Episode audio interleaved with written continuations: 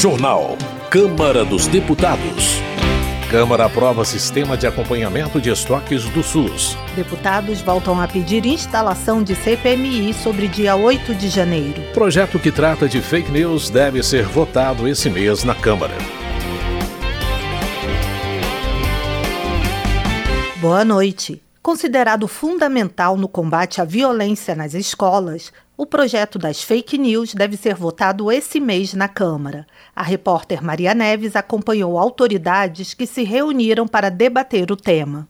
Em reunião no Palácio do Planalto sobre combate à violência nas escolas, o presidente do Senado, Rodrigo Pacheco, garantiu que o legislativo está absolutamente atento e comprometido com essa pauta.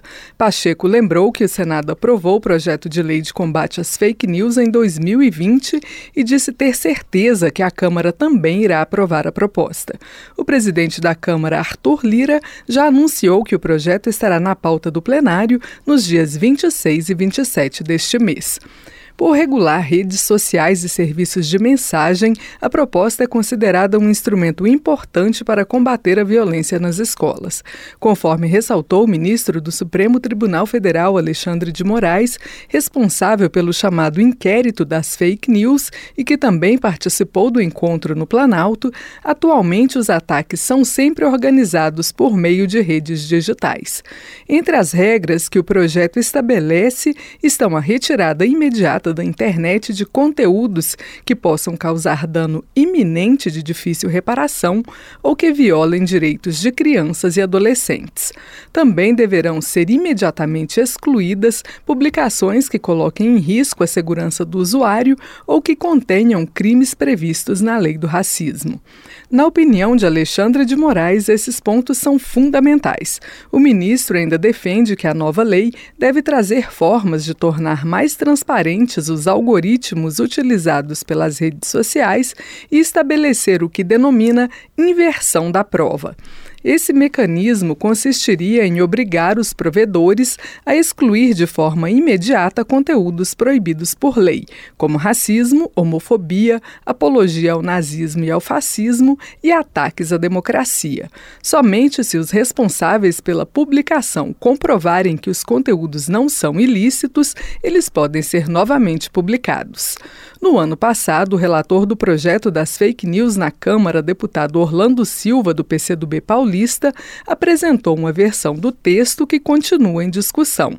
Agora, o presidente Arthur Lira pede que os líderes partidários sugiram as modificações que considerarem necessárias para que o projeto possa ser aprovado. E é importante que todos os deputados com seus líderes, procurem deputado Orlando para que a gente ajuste um texto. Passa também por aí algumas soluções. As responsabilidades das big techs, as responsabilidades não só com relação a monetizações, a, a outros tipos de consideração como sedes no Brasil, que são imprescindíveis, mas um controle mais rígido do que é possível para que pessoas que não participem da, da dark web, da deep web, mas as pessoas que repercutem isso possam ser responsabilizadas também. Não de maneira temporária, mas de maneira definitiva. O projeto em análise não apenas obriga as chamadas Big Techs, como Meta e Alphabet, que controlam plataformas como Facebook e Google, a manter sedes no Brasil, como prevê que a representação deverá ter plenos poderes para responder judicialmente em nome da empresa.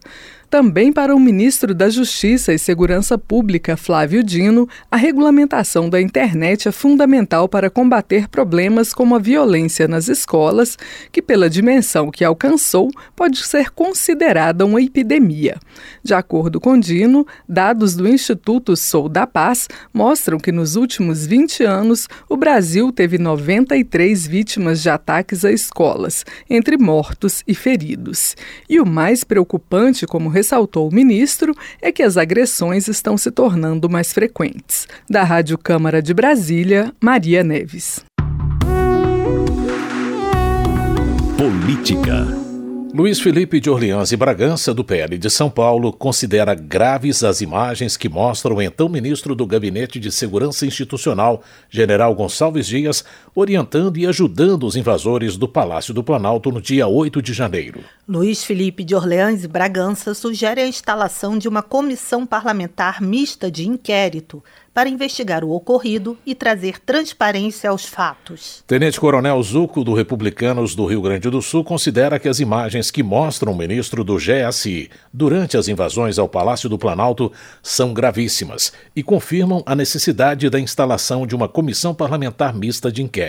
Tenente Coronel Zuco afirma que, com a investigação, será possível apresentar possíveis evidências de crime de responsabilidade e acredita que uma CPMI pode levar ao impeachment de Lula. Lucas Redecker, do PSDB do Rio Grande do Sul, critica o ex-ministro do Gabinete de Segurança Institucional, general Gonçalves Dias, por não ter feito nada para deter os manifestantes durante a invasão ao Palácio do Planalto. Lucas Redecker alega que o governo federal teria recebido um aviso prévio do governo do Distrito Federal sobre as possíveis ações hostis dos manifestantes. Marcel Van Hatten, do Novo do Rio Grande do Sul, argumenta que a participação do general Gonçalves Dias na invasão ao Palácio Palácio do Planalto revela que Lula é o mentor intelectual do ataque à democracia. Marcel Van Hatten acredita que as novas imagens justificam o impeachment do presidente da República. De acordo com o deputado, o atual governo está sendo acobertado por ministros do Supremo e pela mídia. Lindbergh Farias, do PT do Rio de Janeiro, também defende a criação da CPMI para investigar os atos de 8 de janeiro, afirmando que só assim a verdade sobre o financiamento e a participação dos bolsonaristas nesses atos será revelada à população. Lindbergh Farias elenca parlamentares que deveriam ser caçados por, segundo ele, incitarem a tomada de poder pelos manifestantes. O deputado também acusa Bolsonaro de ter sido mandante das invasões e ainda pede ao líder do governo para ser o subrelator da CPMI. Chico Alencar, do pessoal do Rio de Janeiro, também defende o aprofundamento das investigações em curso sobre os atos de vandalismo de 8 de janeiro. Na visão do parlamentar, é necessário esclarecer as acusações de tentativa de golpe para evitar a propagação de narrativas falsas. Chico Alencar destaca o Dia dos Povos Indígenas, celebrado em 19 de abril, e a resistência dessa parcela da população ao genocídio e à apropriação indébita de seus territórios e culturas. André Fernandes, do PL do Ceará, acusa o presidente Lula de ter conhecimento prévio sobre o ataque ao Palácio do Planalto no dia 8 de janeiro e de ter tomado medidas para proteger a si mesmo de possíveis acusações, incluindo uma viagem não programada na data dos acontecimentos. Para André Fernandes, as imagens divulgadas pela CNN do ministro-chefe do GSI general Gonçalves Dias, circulando pelo Palácio do Planalto durante os atos criminosos, reforçam a sua tese. Cabo Gilberto Silva, do PL da Paraíba, acusa o presidente Lula de estar envolvido nos atos antidemocráticos do dia 8 de janeiro, com base nas imagens divulgadas das câmeras do Palácio do Planalto. Cabo Gilberto Silva defende a instalação imediata da CPMI dos atos antidemocráticos para responsabilizar por omissão o ministro da Justiça, Flávio Dino, o ex-comandante do Gabinete de Segurança Institucional da Presidência, general da Reserva Gonçalves Dias e o presidente Lula. Maurício Marcon, do Podemos do Rio Grande do Sul, também acusa Lula e o PT de uma tentativa de golpe materializado nos atos de 8 de janeiro. Maurício Marcon critica o presidente do Senado, Rodrigo Pacheco, por protelar a sessão do Congresso em que deve ser lido o pedido de instalação da CPMI e acusa o governo de tentar cooptar parlamentares por meio de emendas e cargos para retirarem assinaturas da lista. Bibo Nunes, do PL do Rio Grande do Sul, por sua vez, relata existirem 160 horas de gravações feitas por 22 câmeras que mostram a invasão ao Palácio do Planalto em 8 de janeiro e que precisam ser analisadas. Na visão de Bibo Nunes, as imagens comprovam a conivência do governo com a invasão. O congressista acrescenta que o Brasil se encontra em situação caótica, mas que a justiça voltará a imperar no país. Para Daniel Tzirciak, do PSDB do Rio Grande do Sul, a divulgação das imagens que mostram o ministro-chefe do Gabinete de Segurança Institucional dentro do Palácio do Planalto prova que houve participação do governo Lula nesses atos. Daniel Tzirciak questiona os reais motivos pelos quais muitos políticos da esquerda não apoiam a instauração da CPMI de 8 de janeiro.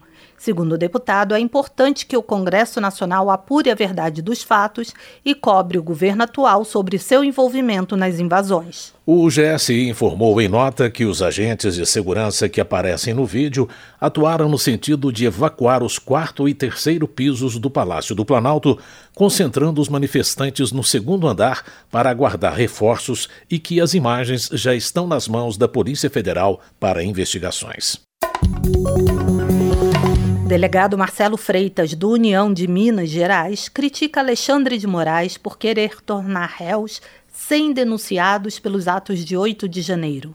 O deputado não acredita que os demais ministros ratifiquem a decisão do colega, uma vez que, segundo ele, a medida pode aumentar de forma desproporcional a carga de trabalho dos membros da Suprema Corte. Delegado Marcelo Freitas ainda defende a necessidade de se restabelecer o equilíbrio entre os poderes da República. De acordo com o deputado, o legislativo não pode ser submisso às decisões do judiciário. Marcon, do PT do Rio Grande do Sul, relata que sofreu ameaças e xingamentos por parte do deputado Eduardo Bolsonaro, do PL de São Paulo, durante sessão da Comissão de Trabalho da Câmara. Ele diz temer por sua integridade física após o episódio e promete levar o caso à Comissão de Ética e Decoro Parlamentar. Marcon afirma que as ameaças mostram a falta de controle emocional e o desequilíbrio do deputado da oposição. Ele acusa o colega de parlamento de ter ofendido sua mãe e o público LGBTQIA, partindo inclusive para a agressão física. De acordo com Rogério Correia, do PT de Minas Gerais, o ataque de um deputado da oposição a outro parlamentar petista demonstra o descontrole da oposição por terem medo das investigações sobre as ações dos aliados ao ex-presidente Bolsonaro. Rogério Correia afirma que a oposição não consegue admitir as melhorias que Lula realiza na vida do povo brasileiro.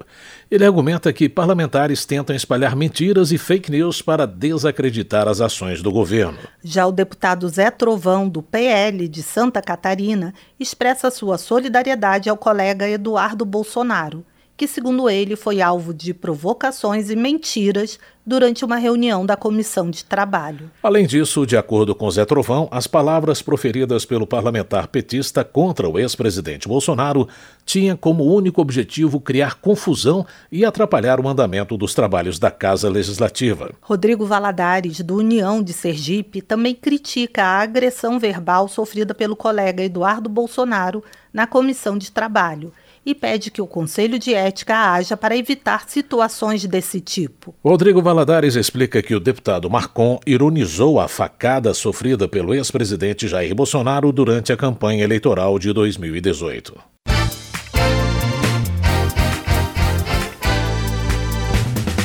A Comissão de Constituição e Justiça da Câmara aprovou moção de apoio e solidariedade ao senador Sérgio Moro, do União do Paraná, sua família e demais autoridades públicas que foram vítimas de ameaças por parte de membros da facção criminosa Primeiro Comando da Capital, o PCC. A repórter Paula Bitar tem mais detalhes. Em 22 de março, a Polícia Federal desbaratou uma quadrilha que pretendia sequestrar o senador. Autor do requerimento, o deputado Mendonça Filho, do União de Pernambuco, destacou que foram ameaçados um senador, sua esposa, a deputada federal Rosângela Moro, do União de São Paulo, além de outras autoridades, e disse que o objetivo não é reviver divisões políticas. Não queria fazer deste requerimento um requerimento ou uma proposta que pudesse reviver divisões políticas. Porque quando a gente defende o direito à vida, quando a gente defende o direito à preservação e integridade física das pessoas, quando a gente defende o Estado democrático de direito, o respeito às instituições, às figuras que compõem o Estado brasileiro, senadores e parlamentares, evidentemente que esse debate ele tem que se sobrepor ao antagonismo político. O deputado Lindbergh Farias, do PT do Rio de Janeiro, por outro lado, foi contra o requerimento. Segundo ele, aprovar a moção tem claramente um sentido político e o momento não seria apropriado, uma vez que a Procuradoria-Geral da República acaba de pedir a prisão de Moro depois da divulgação de um vídeo em que o senador sugeria comprar um habeas corpus do ministro do Supremo Tribunal Federal, Gilmar Mendes. O deputado Gilson Marques, do Novo de Santa Catarina, Ressaltou que a moção é de solidariedade, não de aplausos. O deputado Patrus Ananias, do PT de Minas Gerais, indicou o voto do PT favorável à moção de solidariedade. Segundo Patrus, Moro é um juiz farsante que condenou sem fundamentação jurídica o maior líder da história do Brasil e um conhecedor precário dos fundamentos do direito.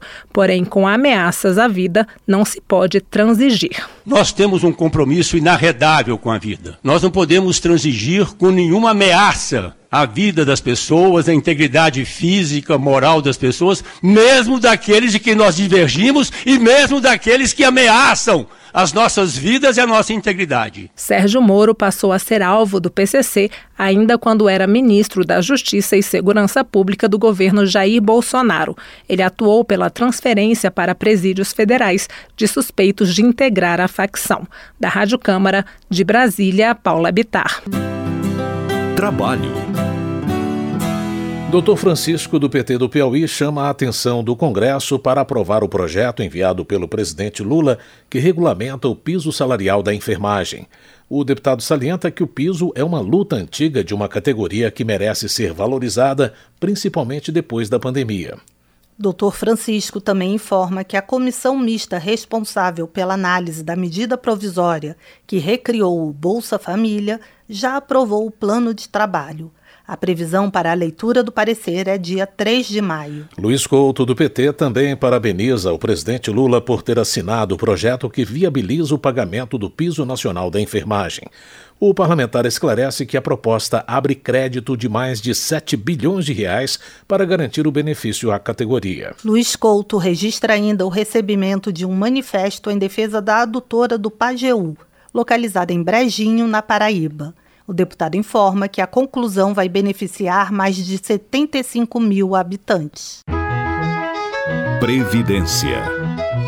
Pompeu de Matos, do PDT do Rio Grande do Sul, defende a aprovação de projeto de sua autoria que propõe o pagamento em dobro da aposentadoria das pessoas com mais de 90 anos de idade. O deputado destaca a importância de se valorizar e respeitar os idosos nessa fase da vida, uma vez que suas demandas na área da saúde são maiores. Pompeu de Matos celebra a aprovação do projeto que destina mais de 7 bilhões de reais para garantir o pagamento do piso salarial da enfermagem.